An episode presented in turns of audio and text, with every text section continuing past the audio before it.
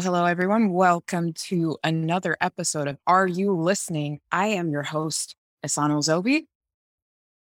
And I'm Danielle Ferrari. And today we are bringing you a very special episode. We're calling this segment From the Table, where we're going to be talking to some of our members who are involved in bargaining. As y'all know, we are in the thick of it right now, and we are sending out written updates to membership, but sometimes people need a little more interaction. We're joined here today with by Robin Rosig, Rosig, no, Rosig, and Maria Garth, who both attended yesterday's bargaining session and are here to discuss with us exactly what went down. Hi, everyone. I'm happy to be here. Hi, everyone. Thanks for having us. Thanks for being here, Maria and Robin. We really appreciate it. Um, Maria, could you start us off just by giving us a really basic rundown of yesterday's bargaining meeting? Specifically, yesterday, we talked about a funding extension for graduate workers. And uh, we unfortunately did not get the answer that we wanted to. So we can talk more about that as well. Yeah, if you could start by explaining what uh, grad funding extensions were being looked for and how maybe that can, like, how that relates to pre-existing um, programs that we had, say, last year through an M O A, um, and what it was we were looking to have set up. Yeah, so uh, people might remember that last year our union negotiated an academic advancement fund uh, that was through the work of our union in twenty twenty and twenty twenty-one that graduate workers were able to get uh, extra funding from the university because the university received federal funding that would also allow them to pass the money on to graduate students. So we had that last year, but that ran out and they did not renew it for us. So once we started bargaining this year, we put into our proposal that we would like to create an emergency fund for those who have been affected by COVID and who are now out of funding.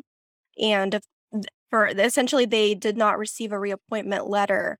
And so they are out of funding. They don't have any type of support from the university next year, but they need more time to complete their degree.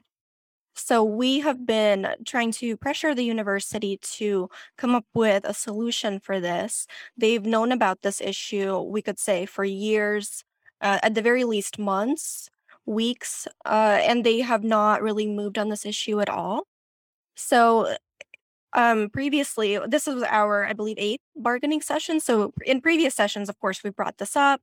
We uh, they have our proposal. So we've presented this proposal before. And at the session yesterday, we were essentially following up on things that we had presented to them much earlier. So I just want to sort of highlight that what we were talking about yesterday was not the first time that we were bringing this up to the administration. They are very familiar with this issue and they're very familiar with our demands, but they continue to refuse to do anything about this issue. And the reason that we We're saying that this is so urgent and we need an urgent answer from them right now is because uh, all our, our appointment letters as graduate workers run out on June thirtieth. That's standard for everyone. So for us, that's coming up very urgently. And for those who don't have a reappointment next year, this means that they are unemployed, essentially fired from the university starting next month. I know that when the original M O A was released last year and was agreed upon by the administration, they, at that point, resisted us attempting to have it written into that language that it would last for more than one year. And the response we were often given was, we can we can talk about this next year. So not only, I know you guys have been talking to them about this and asking for information about their process and what they were thinking since at least February of this year, but they're also, they've been aware of this, as you said, for years, right? We've talked about this with them and the need for extensions to go beyond one year limit. Um, I might need to be fact checked on this, but I believe that full-time faculty who are on the tenure track were given two years uh, of an extension on their tenure clock. So it isn't necessarily that our university is somehow unaware that COVID impacts go beyond just this one year of their having been locked down in online coursework. Yes, that's a great point, Danielle. That's exactly right. So they have been aware of this issue for a long time, and they did promise us that we would have another chance to discuss this with them now. They specifically said, when this becomes an issue, we're going to talk about it then. So now now is when it's a problem, and now they're refusing to talk about it. So um, at the session yesterday, specifically, we asked, would you agree to our proposal for for this funding fund, for this emergency fund to be created? And they declined to agree to our proposal. And then we asked, would you offer your own counter proposal then if you do not like our language?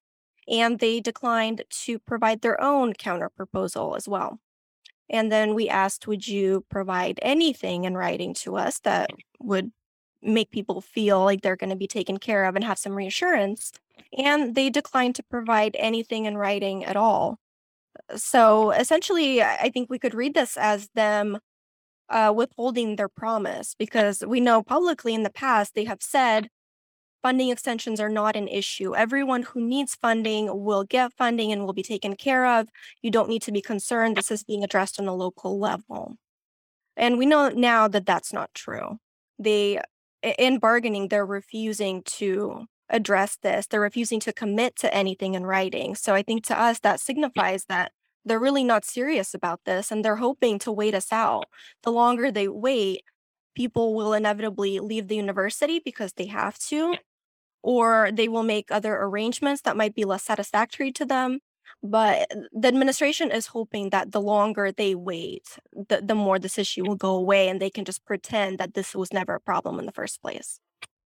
Maria, can you explain a little what you mean by what they're saying when they're saying we're hoping that we're assuming that this will be addressed on a local level? Can you explain what you mean by that, what they are what they're suggesting by that too? Yes. So in the past, our union has suggested that the ideal solution to this would be the creation of some sort of central fund that would cover all graduate workers across the university.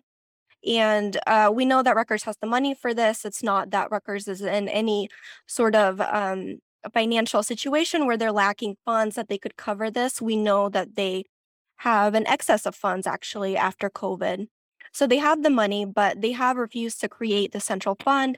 And instead, based on their uh, R C M budget model, they have instead said that they would rather take care of this on the local level, which to them means through specific schools, through specific deans and departments. So essentially, it's up to every department and then ultimately, I guess, every graduate program director to figure this out on their own. And we know that kind of solution is not going to work for everyone, because inevitably some people will be better protected than others. Some people will receive funding and others won't. And there, this kind of solution also um, creates a lot of avenues for exploitation and retaliation, because then departments could potentially use this kind of solution, if you want to call it a solution, to um, eliminate students, you know, or to not fund students that they have identified as being problematic or something like that. So we we have never really liked this solution, but recognizing the urgency of this, we have said, we'll work with you on this. We need to come up with some sort of solution. It does not necessarily need to be central fund, but we just need to come up with something. And they've just completely refused up to this point to offer us anything. So I, I think we feel frustrated after yesterday's session, having come away with nothing. And they even refuse to give us data on the success level or the ability for people to actually access funds from their own departments. Is that correct? I know we've in the past requested information on how many how many deans, how many schools have actually been able to follow through with this. And my not, to my knowledge, they have not actually been able to provide that, or not willing to provide us that information up until now either. Is that correct? Yeah, uh, that is correct. We have also gathered our own data, but they have repeatedly um, said that they need to gather more data, and that the reason they can't um, provide any kind of a solution is that they simply don't have the data on this already. But we know that's not really true. They've had a very long time to collect this data, if in fact they need data on this. Um, but essentially, people will self-identify. It's not that it's it's hard to find all these people who need funding. They're there.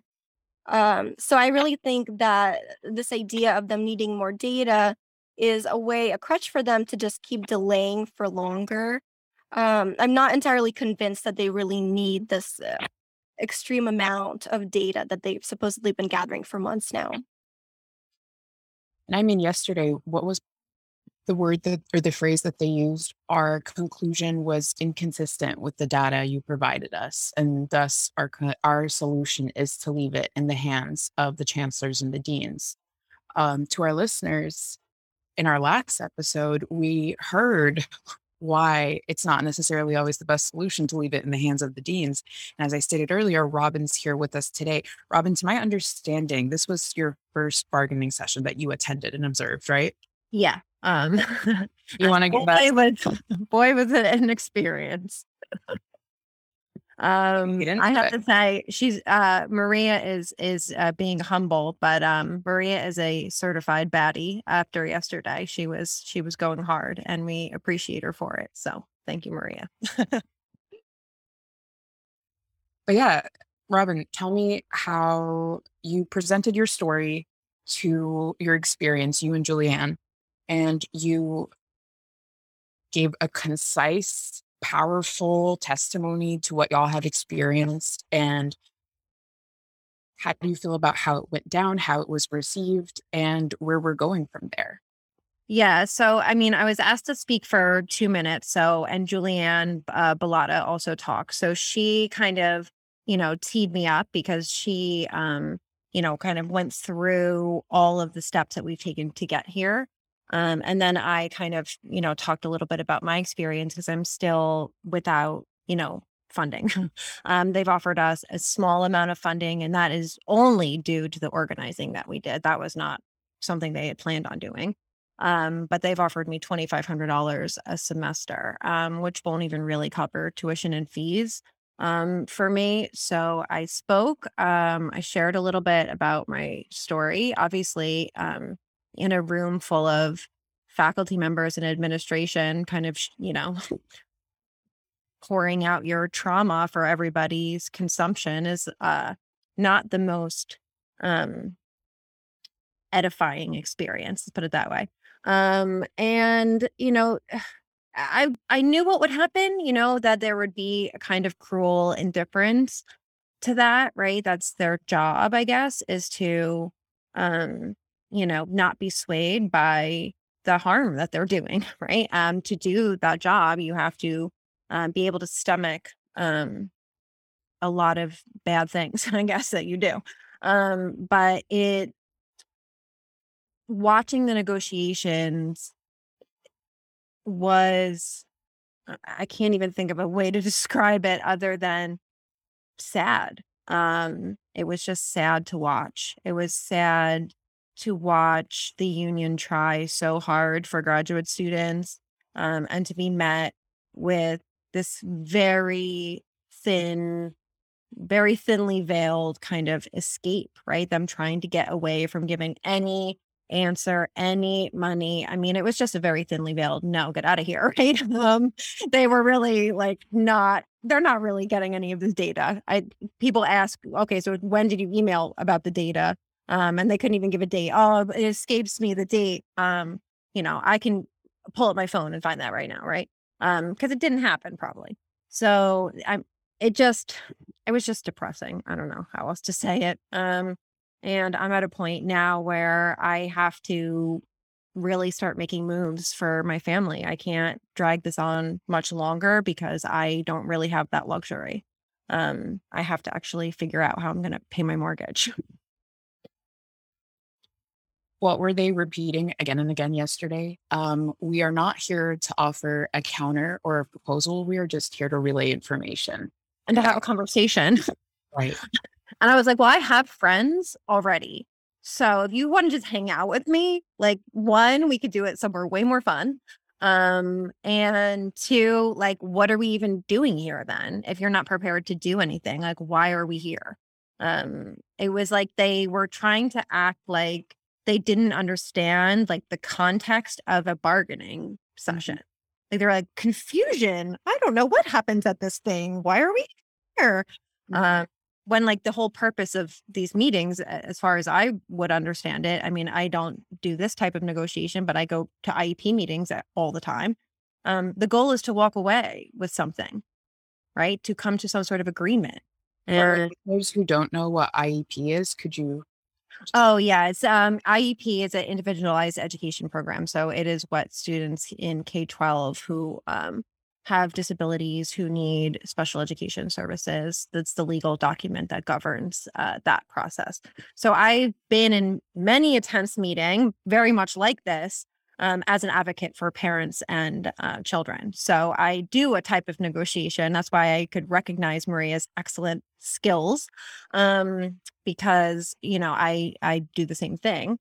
Um, but, you know, you come to a meeting like that to make an agreement. That's, that's kind of the agreement of the meeting, right? Is that we're here to make agreements. Um, and if you're coming just prepared to say nothing um, and do nothing, then what are we even doing here? Yeah, for our listeners who are hearing Robin's voice and recognizing it, like I said earlier, uh, her and Julianne gave an extensive overview, a concise and powerful overview of their experiences at the Grad School of Education in our last episode. Uh, please listen to our full-length episode on their, on their experience and how they collectively responded to their department. Yes, um, and thank you and for Adwoa. Brilliant. And Adwoa. Adwoa gave set. Adwoa's testimony brought me to like tears, me alone in my apartment, listening to the full episode again. But yeah, go ahead, Robin. Yeah, she's just, she's a, she's a superstar. She's, it's just, you can't, she's just so freaking charming and brilliant. Um, but yeah, we've done a lot of organizing our, just ourselves, and we're continuing to figure out ways outside of our department, outside of the university, even to take care of each other, even financially, including like sharing money among us. Um, because we have no other choice. Um, and we've done this as a collective from day one. Um, and they've tried at every juncture to break it up, um, you know, to dangle little fellowships in front of people's faces, um, to try and get them to, you know, turn on this collective. And we have not allowed it to happen, um, and, and are still, you know, working in solidarity with one another, even though, um, you know, the, the university has not met that solidarity in any way. So, Robin, when management told us yesterday that deans and chancellors know what's best for their students and they know their students' needs best, their grad students, how do you feel about that? Um, yeah, they know and they don't care. So what do I do now? Like they, so my dean has decided what's best for me is for my kid to starve. Like they're, they've decided that what's best for my family is my husband to take a third job and never see his kid grow up. That's what the chancellors have decided. Uh, because that's what you're saying, right? Because we've gone through that route and they've told us they don't have any money. So, and they know who we are. Everybody knows who we are. I've been on the news. Like uh, they know who we are. Um, you don't need to do a big data search to figure out who needs money, because I'm here right now telling you that I need money. Um, so you know who I am, you could just find me very easily. Um, but they don't care. Uh, the local level is not helping us. So they basically were like, the local level will help. Well, they're not. So then what? So then what is going to happen? Because they're saying they can't because they don't have anything from you guys.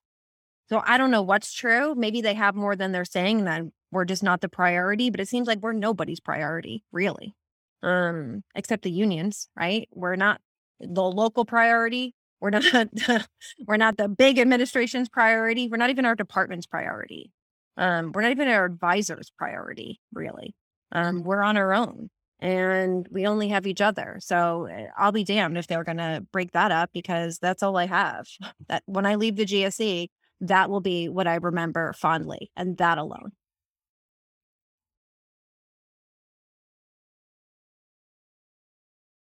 Thank you so much for that, Robin.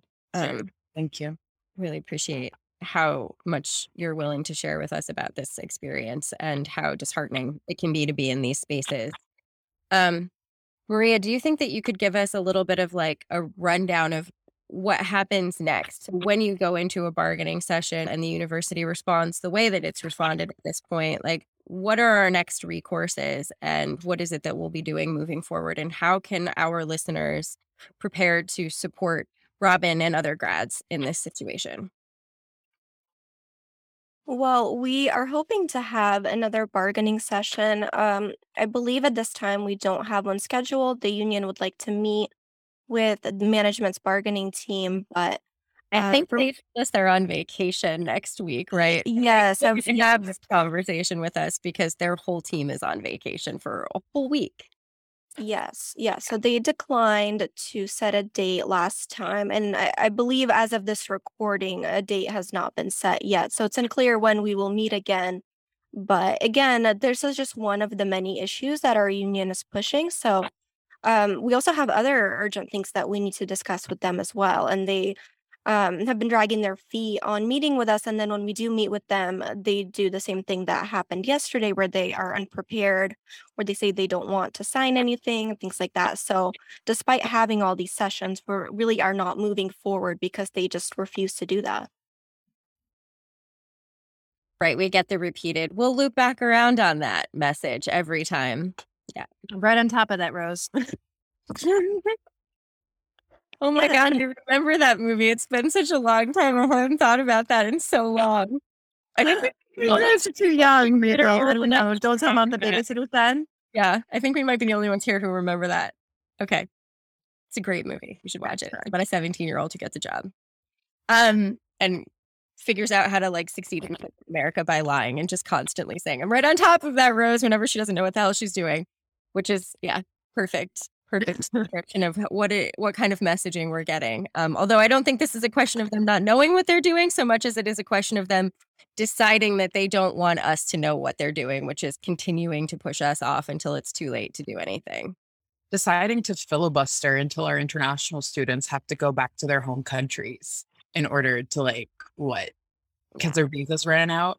Um, Maria, I do have a question. You are an experienced person in the bargaining room. Right? You've had experience in the past bargaining, and now you're doing this again. Has anything changed as to how management bargains with us? Are you seeing new tactics, or is it just like same old, same old that they're engaging in? Well, I, I will say I bargained previously with a different union. So this is my first time bargaining with, with um, our mm-hmm. union and our uh, this management team. But w- what I do see is the same tactics. It seems like no matter which university you're at, um, management is pulling the same tactics of delaying, pretending they don't have the information, sending the union to try to get more information. They, they all play by the same playbook of trying to delay and stall and just generally gaslight us for as long as they can.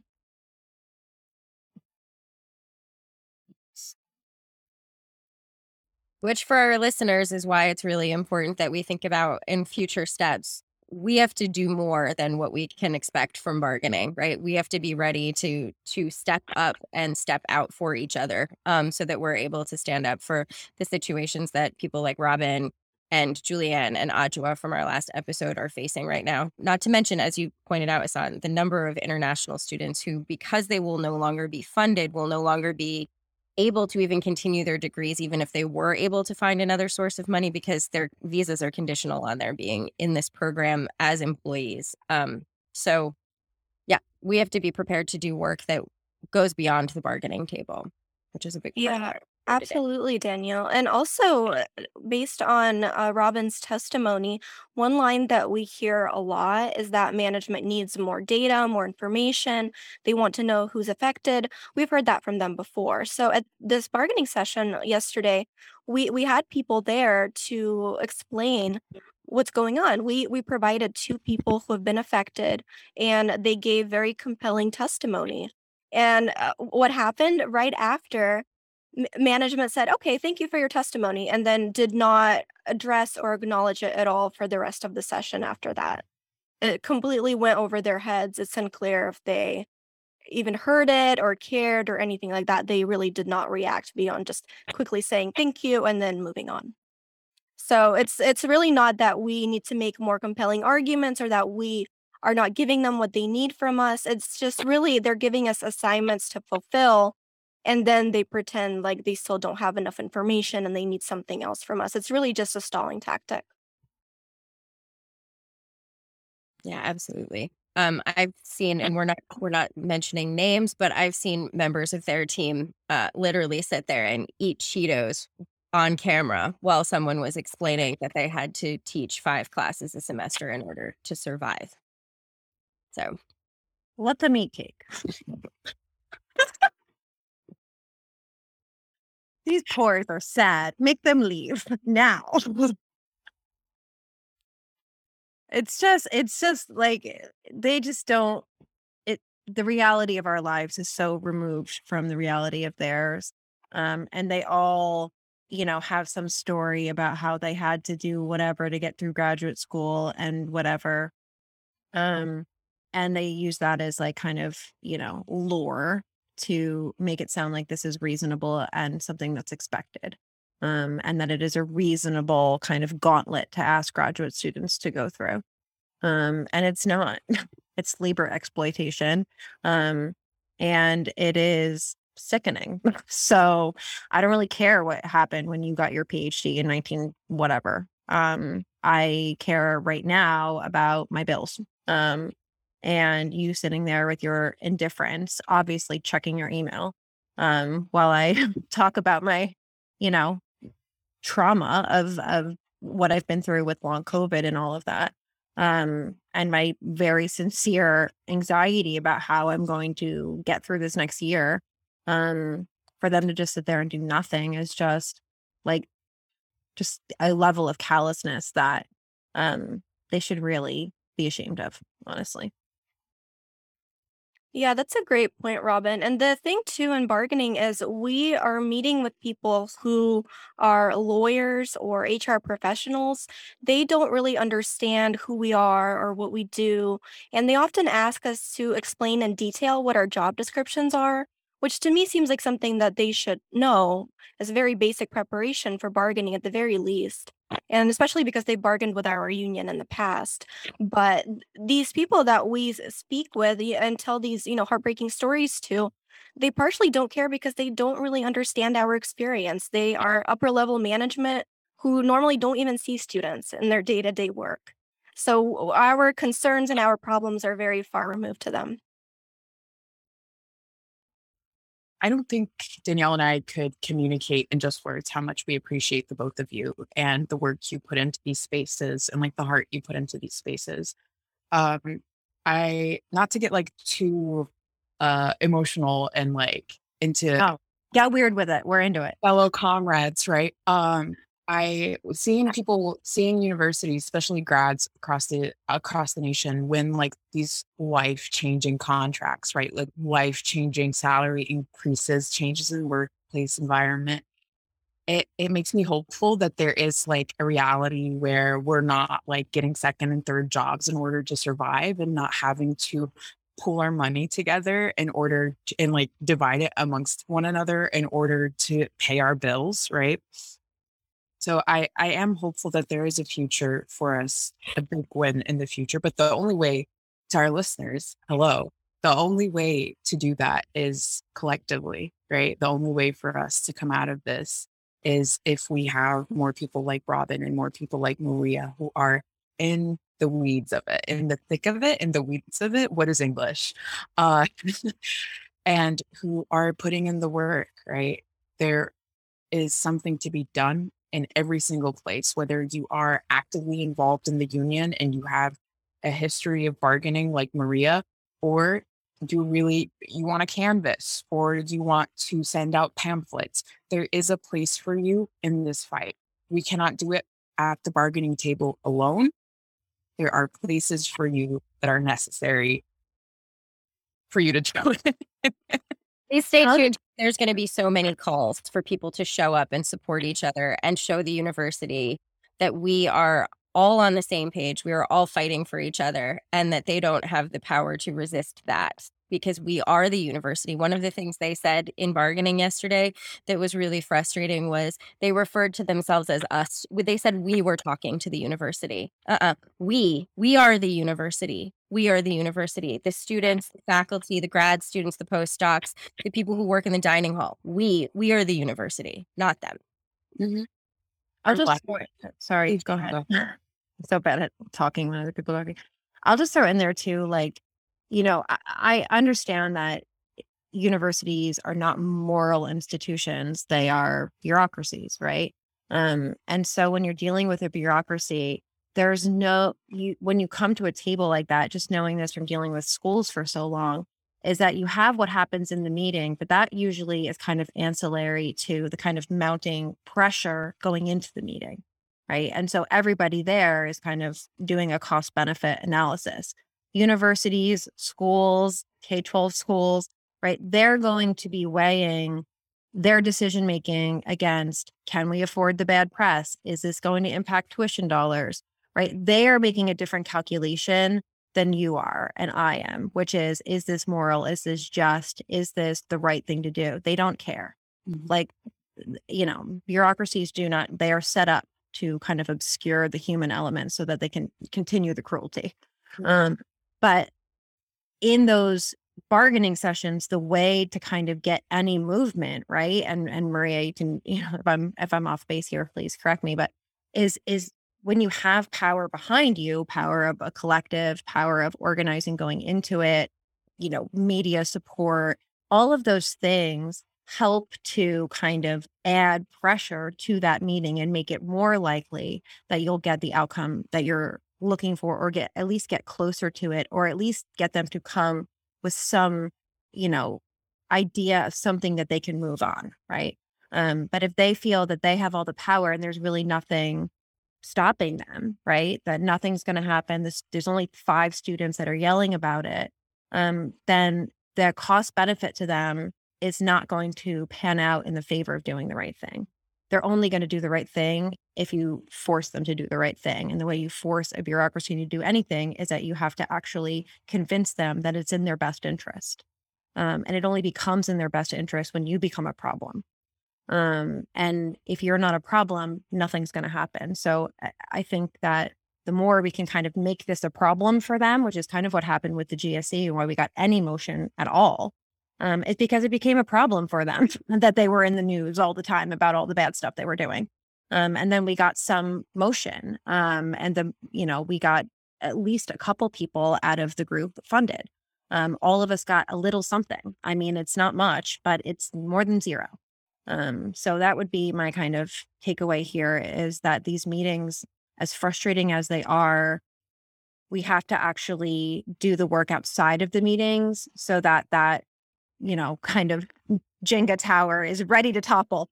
Um, and it, it just takes a little, you know, breeze to knock it over.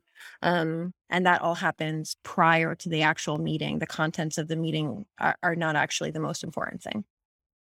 That is fantastic, Robin. Thank you. Maria, any parting words for our listeners and viewers? Yeah, well, we are a member-run union and we need everyone to pitch in. We have enough work for every single person, so please come to our bargaining sessions and please come and help out in any way that you can. Thank you. And hopefully Maria will come back and tell us about Article twelve and cost of living increases and other things that we're making demands on for the betterment of other grads' lives, as well as people in this incredibly dire situation right now. Thank yeah, you. I'm happy to come back anytime. You. I think Robin said it best when she said, come be a problem with us. To everyone listening and watching, there is a lot to do. We only have each other. And the only way out is through together. So please join us next time. And thank you so much for listening and viewing.